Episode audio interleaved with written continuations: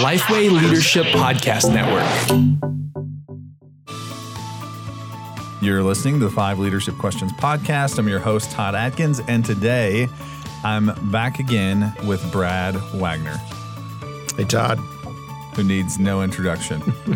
uh, so we've talked about him on the podcast before. He's been on now twice, um, breaking down books, and you know where. Um, you, you know where I, I say I got a lot of this stuff from is from uh, him and his classes in seminary. There was a, a guy named Warren Benson who I've also talked about on the podcast before, uh, who passed away, and then I just wandered into Brad's office and just kept wandering into Brad's office. Were you looking for. Dr. Benson? Is that what you were doing? No, uh, you, I think, actually approached me after that had happened because you had seen that we had, you know, some kind of special relationship, Right. And you didn't offer, you didn't say, "Hey, you can hang out with me." I can't. I can't fill in for Dr. Benson. You just said, "Hey, um, I know this guy meant a lot to you, and you Yeah. know, you were uh, encouraging and uh, somewhat comforting, which is that's, It's unusual. that's very out of caught me on a good day. Caught you on a good day.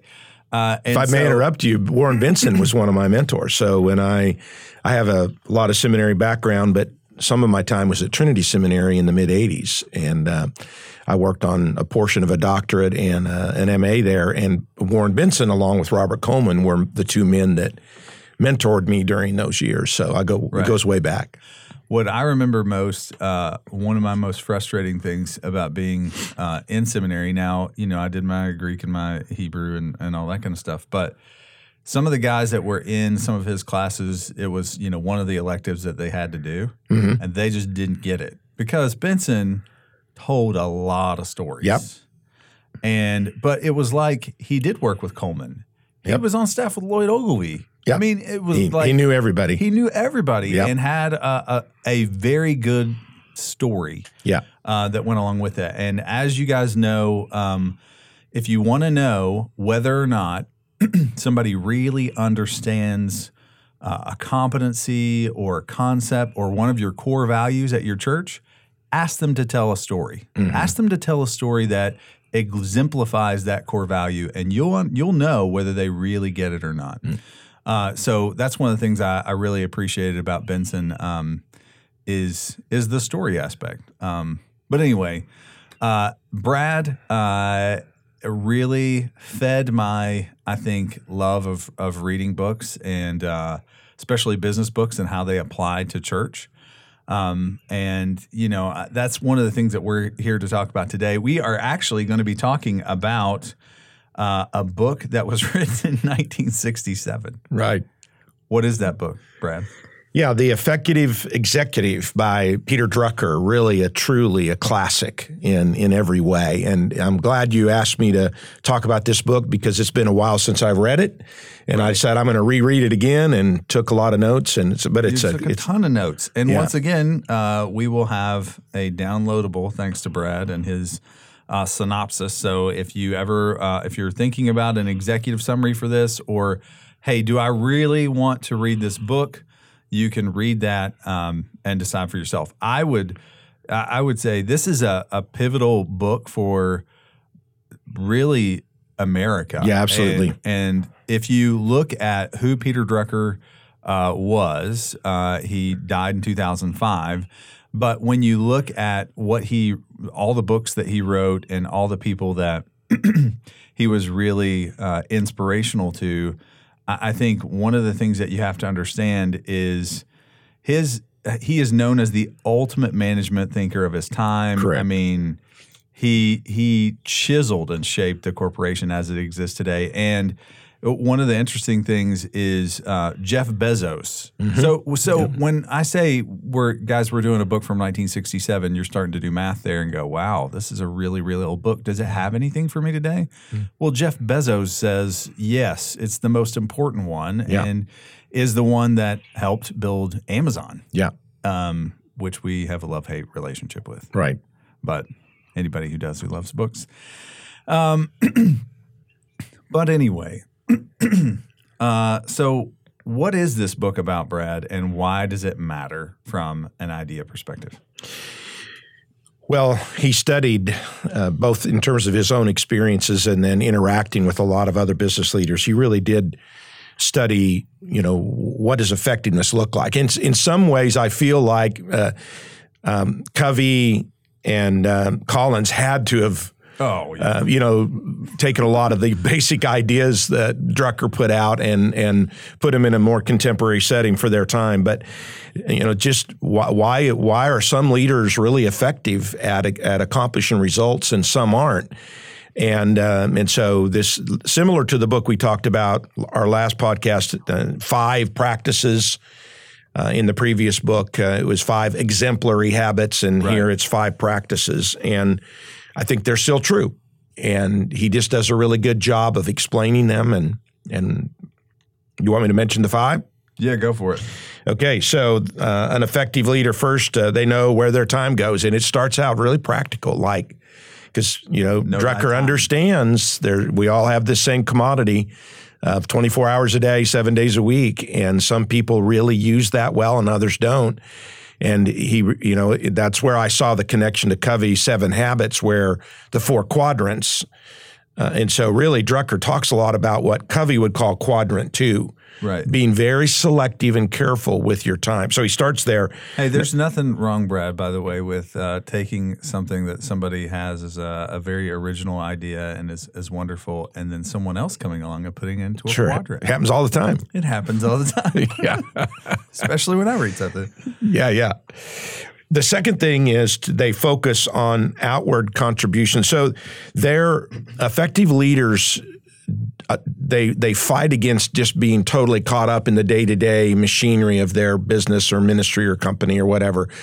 And because that any any place that's busy can do that, but they they force themselves to be looking outside, uh, outside at the what the customer really wants and needs, outside of trends in culture, trends in technology, and in our setting, trends in the church. So, uh, outward focus. Number three, they build on strengths. Now, this is the part was you have to kind of read it a couple of different times. What he's what he's trying to say is there there are no perfect employees. There's no in fact, he fights against the Superman theory that an executive, wherever they are within the company, and he's when he uses the word executive, by the way, he's not talking about just C-suite leaders. No. he's talking about often he calls them knowledge uh, leaders, people within organizations that have significant leadership responsibility. But he, he he he reminds us that nobody has all the strengths, nobody's perfectly perfectly gifted, but you really have to hone in on your own personal strengths and you have to understand the strengths of your team. And so he he did he spends quite a bit of time on that. Then fourth, he talks about concentrating on a few things and this is particularly, I think, relevant for the person at the top of, of any organization, but concentrate on a few things where superior performance will produce outstanding results. That's the 80 20 rule. Yeah. Really focus on the 20% that really matters. Figure out what that is. Yeah, and you know, and I'm and I'm sure as I've observed uh, various organizations and and uh, leaders is that there there's a there's a real risk there because it's you know nobody bats a thousand, but Right. to really say you know do we really think this idea is going to really make a difference long term? And then the last thing is really he has two chapters at the end about making smart decisions and we can elaborate on some of that if you want to but those are the five practices that he believes effective executives follow So, what I love about this book is uh, it is timeless. It is indeed timeless because he he was talking about that concept of, you know, the importance of time and what are we talking about today? Um, everything from uh, the Duhiggs to uh, everybody's going to talk all whether it's atomic habits or it's uh, grit or whatever all of this actually comes back into the same same stuff that we've known for 60 years and it just gets recycled over and over and over again because we don't get good at it. And what he's saying here is to be effective, it's not about being intelligent. It's not about even being hardworking or knowledgeable. It's not about having special gifts or talents or an aptitude or anything like that. It is demanding to do certain very uh, simple practices over and over again. It's being disciplined Discipline, in these areas that, that you just mentioned. Uh, and that these practices aren't inborn. All of them have to be learned. He would say effectiveness is a learned uh, Yeah. habit. So uh, that is what the book is, and and what's it about, and why does it matter to you?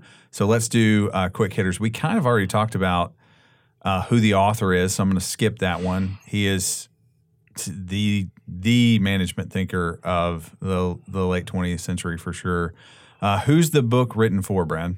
Well, obviously, most of the time he's talking about business leaders, uh, and in his time, he's talking about the companies that were really the the significant companies companies of his days, whether it's Sears or General Motors. But Right. he refers to a lot of different companies in there. Um, so business leaders, but but again, similar to the book we talked about, the Leadership Challenge by Kouzes and Posner. It's so applicable to really anybody who's leading a cause, leading a, Right. a group. Leading, yeah, Leading leading a team, Right. If you move from being an individual contributor in uh, in on any team to leading a team, uh, then you know, congratulations, this book is for you. And and frankly, um, the thing that I failed to mention uh, when I was talking about you know grit and all these other books is he I think effectively looked out into the future and saw that almost every organization is going to be a knowledge based organization. He didn't he didn't look out and forecast that, but what I'm saying is he spoke to that Right. in that day, which is amazingly amazingly um, insightful. So let's get into quotes. Um, Yeah, more there are many. It's so hard, you know. Uh, it's like picking your children. You know, which which which kid would you pick? But uh, um, I'll, I'll pick a few, and and you interrupt me whenever you want to. right. In terms of on under let's go. Let's go back and forth. Okay. Uh, this one I the first one I, I highlighted was if the executive lets the flow of events determine what he does, he will fritter himself away uh, in operations. He will be certain to waste his knowledge and ability and to throw away what little effectiveness he might have achieved. So, again, referring this to the Seven Habits book, this would be like quadrant one yeah. high urgency but low importance things, right? And so he Right. he really hits hard on executives have to fight the fight to not get sucked into the day to day or the minutia or whatever word might be um, used. Now, another thing he he talks about here is the the truly important events are on the outside. Uh, they're they're tre- they are changes in trends. They're not trends. They're changes in trends. These determine ultimately success or failure of an organization and its efforts. The danger is that executives become contemptu- contemptuous of information. Now, I didn't, you know, I almost wish I could talk to him about that, but I think what he means is, and it's even more so true today than it was then. We sure. get over. There's so much information, so many books, podcasts, blah blah blah, that sometimes you can get kind of desensitized and but but what he says is you've got to be thinking out ahead, not focused on what's happening today. Uh, so I think that is interesting. Contemptuous of information. yeah, Um, gosh, if you only knew what it's like today. I know because we have more information now than than ever, and I mean, you know, you're in a bad spot as a leader if it's such a difficult balance because you want to know things, uh, but at the same time, I don't. Uh, yeah, content. uh, Con- I I really would love to unpack that one. Yeah, you know, for me, Todd, and we all have our priorities and how we access information, but I'm pretty selective. I don't spend, for instance, I don't spend a lot of time on social media. Um, so with with the limited amount of time we have to assess things, current and future things, uh, we I think we got to be somewhat selective where we go. You know, I'm big on Harvard Business Review and anything that Harvard Business puts out, Wall Street Journal. Anyway, I could go on and on, but you, there's just not enough time to read anything and everything that flows our way. I think what it's probably talking about is information that doesn't jive with what we're, you know, w- with our beliefs. Maybe uh, because if you look at ultimately the success or failure of an organization uh, and its efforts rides on understanding the the change in the trends. And so sometimes there may be a change in a trend that uh, goes against what we've either sunk time, effort, and energy into, or identity. Our identity is tied to. Um, now, it's one thing in a church setting. I mean, you know, there are we don't care uh, as much about trends, but we want to care. I say we want to be really careful about not sacrificing what's biblical, effective, or efficient on the altar of tradition either. So I do think there are some things that um, are traditional that we don't want to change, or um, this is the way we've done it. It's worked, um, and and maybe that's what I think. That's what that means. If I'm contemptuous, I'm contemptuous. It's a hard word to say of information that goes against what I believe. Okay, perhaps could be as a leader because I don't want I don't want to mess with that. Another thing that I would point out that he hit more than once in the book was this idea of consensus. And uh, this really resonated with me because I have said for many years, and Todd, if you were paying attention when you were a student of mine uh, many years ago, uh, you heard me say this that consensus is not the precondition of leadership, it is the byproduct of leadership. And I've said That's that good, I've said that over and over and over again because in churches, particularly, there's this idea, this uh, utopian, uh, naive idea of a consensus model of leadership, and it just it's just it doesn't work. It's not practical. I don't think it ever has been. And Drucker says a few things in this book that really nails this idea about uh, he believes that decision making gets better due to dissenting points of view. He encourages feedback, he encourages the soliciting of opinions, and he encourages people to argue it out. Right. And um, and so I, I don't know. That was one of the okay, things that stood say out. Say that. Uh, that maxim axiom yeah consensus is, is the byproduct of good leadership not the precondition for it that's good. You, would almost say it's not the goal; it is the no. the outcome, um, and maybe not, maybe even seldom the outcome that there's true consensus. But uh, if you start with consensus, see, I've always said, right. and even in the church environment, if you start with the consensus model of decision making, you, you, you, it's the lowest common denominator in that particular, whoever's involved right. in the decision making, you have to, the dissenter, the, the most negative view or the most uninformed view wins out.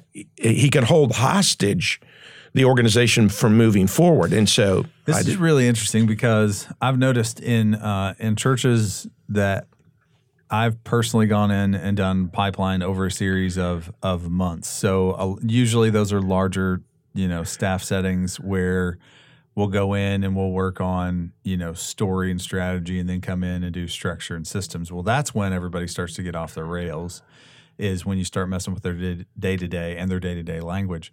And so what we'll do is um, is have you know we'll come up with levels and definitions and we'll have divergent conversations so we've got all these people around tables and each person is at first writing down their you know particular viewpoint or definition of what this word means, uh, and then as a table they come up with that, and then the tables. I'm up front now and I'm leading the tables. And so each individual table now has chosen one view, and then the whole staff is choosing one view. And what that does is it creates a consensus. And I think half of what churches end up you know, bringing one of us in to do is lead that process yeah. to consensus. Yeah. Um, so I think that's that's really good. Now, one of the Auxano, one of the processes they use, I've I've been um, in my son's church. I've been setting in through the Auxano process and that he's uh, using, and um, one of the the facilitators are really good about saying, "Are we eighty percent okay?" Right. They repeat that all the time. Are we 80% okay with this idea or that idea or this choice of words? And it move it keeps things moving forward. Right, right, right. Good, good. All right, I have uh, a couple of quotes as well. Okay. You may have one or two more, but I want to throw a couple in.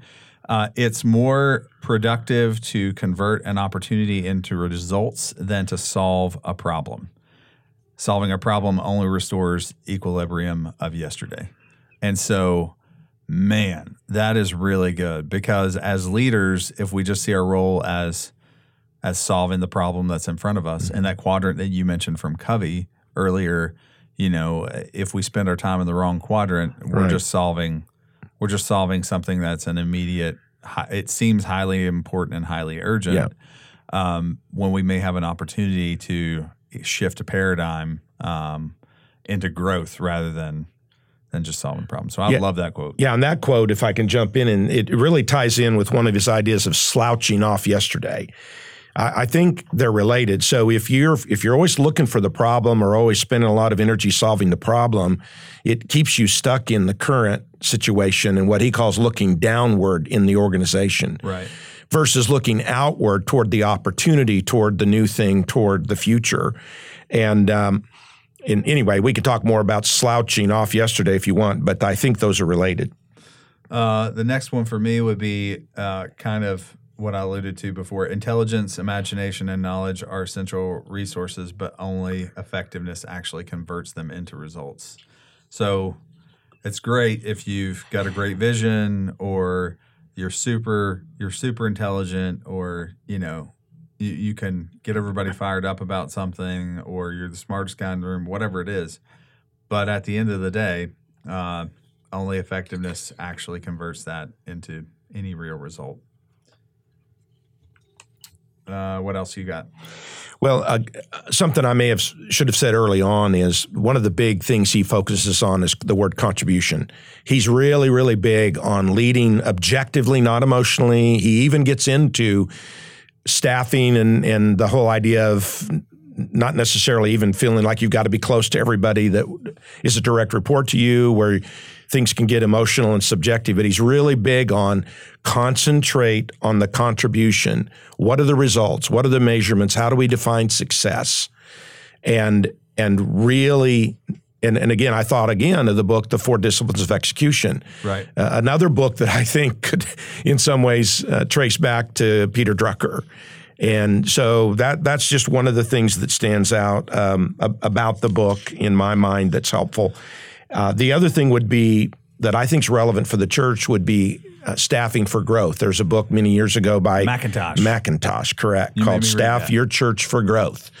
And I don't know if there's a better book today that's been There's written. Uh, you know, that's amazing because that book's been out a long time. it has been But the concept there, Drucker, I think would would uh, support the that book. I think in that author, he would say, you have to put the right people, and again, even back to Collins here, the bus analogy, put the right people in the right seat, have the right expectations of them, make sure their talents are aligned with the expectation, and then measure measure objectively measure whether or not they're getting done what they're supposed to get done and so i think there's relevance for the church in this book and when it comes to how you staff Good deal.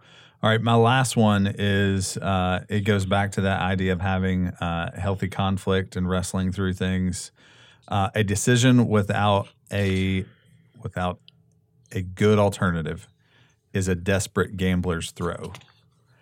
And so, you know, just meaning, hey, if the decision was made uh, behind closed doors, or you made the decision and there was no conversation around that, or no um, ideas, or we don't want to bog ourselves down with, you know, we don't have to brainstorm every problem that comes about. Uh, the more clear your processes and systems are and the more that they align with your culture, the easier decisions should be to make. Absolutely. So I'm not saying you have to wrestle through every decision, but especially big decisions. Uh, if they if you don't have an alternative, if there wasn't a decent alternative to whatever you decided, then it's a desperate gambler's throw, according to Drucker. So I like healthy conflict and I like uh, wrestling through stuff because sometimes you have to fall back on one of those uh, one of those things that we didn't go in this direction, but this didn't work. So what's the plan B? Right. We've got a good plan B because we actually wrestled through this and thought through it well. right Good deal. All right. Um, let's get to our next thing. Well, what are some similar books?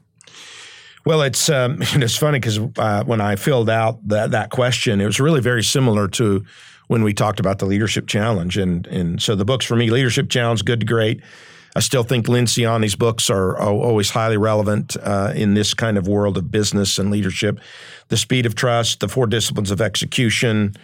Um, I mentioned uh, the uh, the Seven Habits by Covey um, I, and I think even Hans Finzel's book, The 10 Mistakes Leaders Make, uh, all of these books are going to have some real similar trends about what to do and what not to do. Right. I would say, yeah, I'm echoing pretty much everything you said. Anything Covey. I mean, Covey even wrote um, First Things First, Right. which is like a chapter title in here. So. Yeah, no. Yeah, I, I'm right. beginning to see that Drucker fed a lot of other people. Hey, hey, that's all right. Uh, Yeah, yeah. I'm not going to knock on Covey. Yeah. Um. Anyway, I'm not going to go there.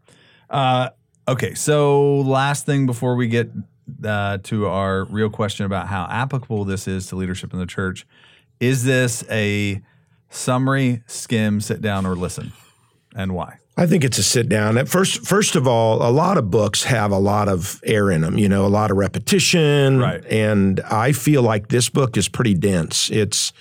I found myself wanting to read every sentence. It's dense but not long. Not yeah, exactly. not a- long, guys. It's not a. It's When not a difficult dense- read. Right. Don't think we're you know it's not divine conspiracy. No, no, or- no, or no, no. I, deep- it. He just read. doesn't waste his time. That's right. He gets to the point he illustrates it well and so to me it's a sit down you know it's a fairly fast read um, unless you do what i did which was do a synopsis Bust it up. yeah Um, all right, I'm going to I'm going to say the same thing because of the the length, guys. It's like 180 pages, so you can knock that out. Come Yeah. on, absolutely uh, and it is worth it. Like he, Yeah. like Brad said, he doesn't waste words. So uh, that's one of the things I appreciate most about authors. It was when they don't waste words. right All right, how is this book applicable to leadership in the church? well i've been touching on that todd you know the the the whole idea of staffing your church for growth um, the whole idea of of not getting stuck in the past. Now, this is a little tricky, I think, for churches. In fact, if if I may, let me read a couple of comments from Drucker on this slouching off yesterday. He says the first rule for the concentration of executive efforts is to slouch off the past that has ceased to be productive.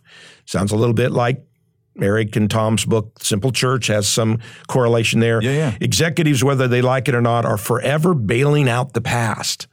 This is inevitable. Today is always the result of actions and decisions taken yesterday. And so he's just trying to make a point of it's so easy to get stuck in the past or stuck in today versus the future. Then he goes on, cut those inherited activities and tasks that have ceased to promise results. And then lastly, he says, no one has much difficulty getting rid of the total failures. They liquidate themselves. Yesterday's successes, however, always linger on long beyond their productive life. Unless they are pruned and pruned ruthlessly, they drain the lifeblood from an organization. Now, I want to add a caveat. I think it's a little tougher in a church environment, though. You, It is. You, you, you know, Sometimes there's maybe in a business you can, attached to those yeah. people. Right. You could be more ruthless in in some business settings. In in the church, the sacred cows or the people that have a lot of affection toward one thing or another, it can be trickier. But I still personally believe Right. we have to avoid another thing I've talked about a lot, Todd. Avoid misplaced compassion. A lot of times in the church, either out of fear of conflict or whatever, or Yep. we don't want to hurt people's feelings, or we have compassion for people who still love something in the past, Right. we fail to remember our compassion needs to be put externally. All the people in the community we're trying to reach. Right. And if we get stuck in yesterday, we can't reach them as effectively as we should. Well, the the other thing is we tend to look upon those things um, as they as they were originally, and not as they currently are as well. So, um, meaning, hey, this ministry that is going today uh, has a great past. It was perfectly in alignment with our purpose of making disciples at one time, but that kind of drifted to being more affinity and being a place where you know maybe um, people connect, or maybe it's now run by one group and they don't want to give anything up. I mean, I- think over the course of time you can have that drift. The other thing is it may no longer be effective. So You're Right. there's a. I don't pretend to believe that you um, you watch some of the uh, 90 second leadership things that I do, but there's a quadrant that I actually made that was um, is this in alignment with our purpose, which is making disciples? Uh, and how deeply seated is this in the culture? And then if it's not in alignment and it's not deeply seated, you can stop it. Yeah. And if it's you know if it's up here, you want to like stabilize and scale that. You want to, of course, m- move things up and to the right. Blah blah blah.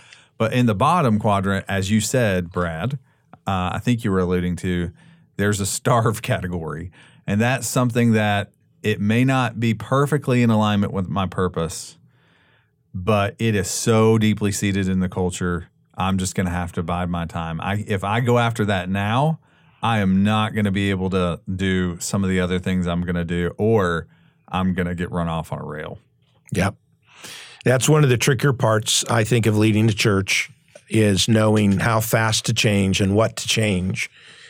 Um, but I, I personally believe that we've been maybe too cautious would be one way of wording it. Uh, the last comment I have, Todd, uh, it would be in terms of relevance for the church would be how the the pastor or the staff member spends uh, his his time. Right. And I'm always talking to my son Brant, who's a lead pastor in Lebanon, Tennessee, and I remind him all the time: you wear three hats. You're the shepherd, you're the preacher, and you're the leader. And when you plan your calendar and you look at your week or your month, you have to make sure that all three of those functions have adequate time given to them. And and so I think Drucker has some good ideas in the book about Right. how to ruthlessly protect your time for the important things. Well, and you and I've had this conversation too. Not to put you on the spot, but um, even in so I I want to want to put this out there, and then us have a conversation about it. So I know that in part you believe that those three hats also need to be on in the pulpit. I do.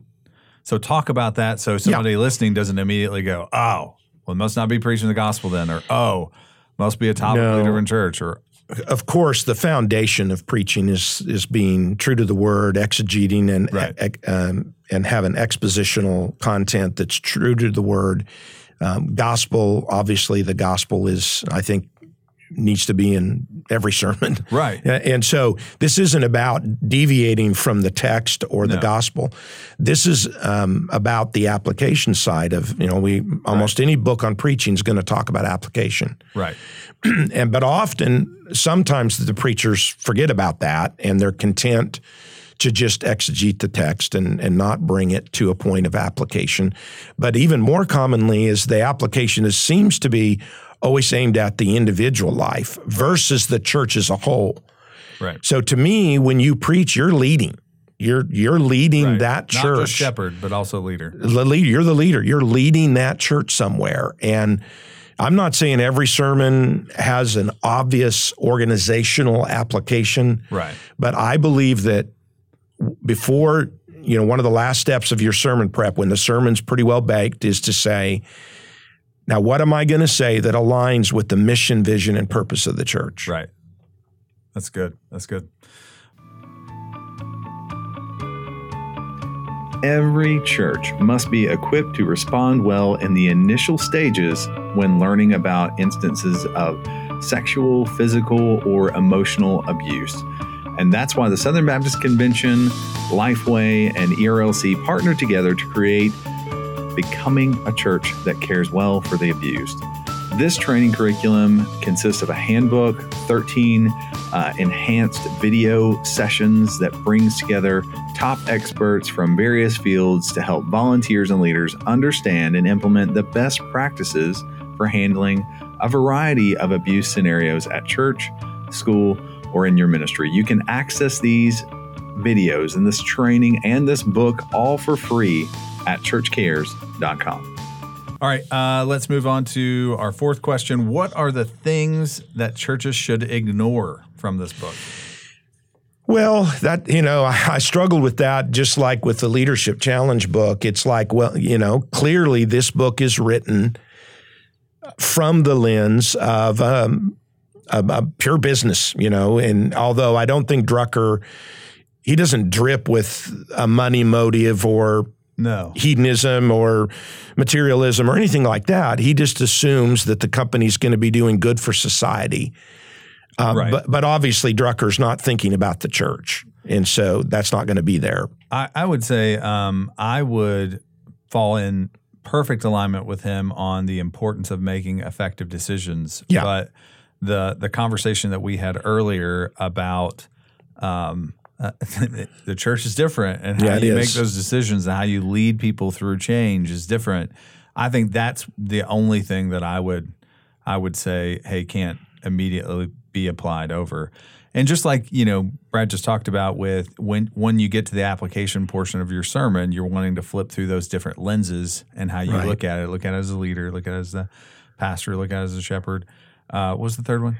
Uh, leader, shepherd, and teacher, preacher. teacher. Uh, so you want to look through all those lenses, yes. Um, and w- when we think about what churches can ignore from this book, you know, obviously we want to make sure that we're looking at through it with with those lenses, with our lenses on as uh, leaders in the church and not just leaders in general. So, all right, uh, last question what can someone do this week that is listening in light of this book? I think uh, the way Drucker starts out his book is on time. So he starts there. A leader, an effective leader, knows where his or her time goes. So if you started there, the practical application would be when's the last time you've done a really scrupulous inventory of where your time goes?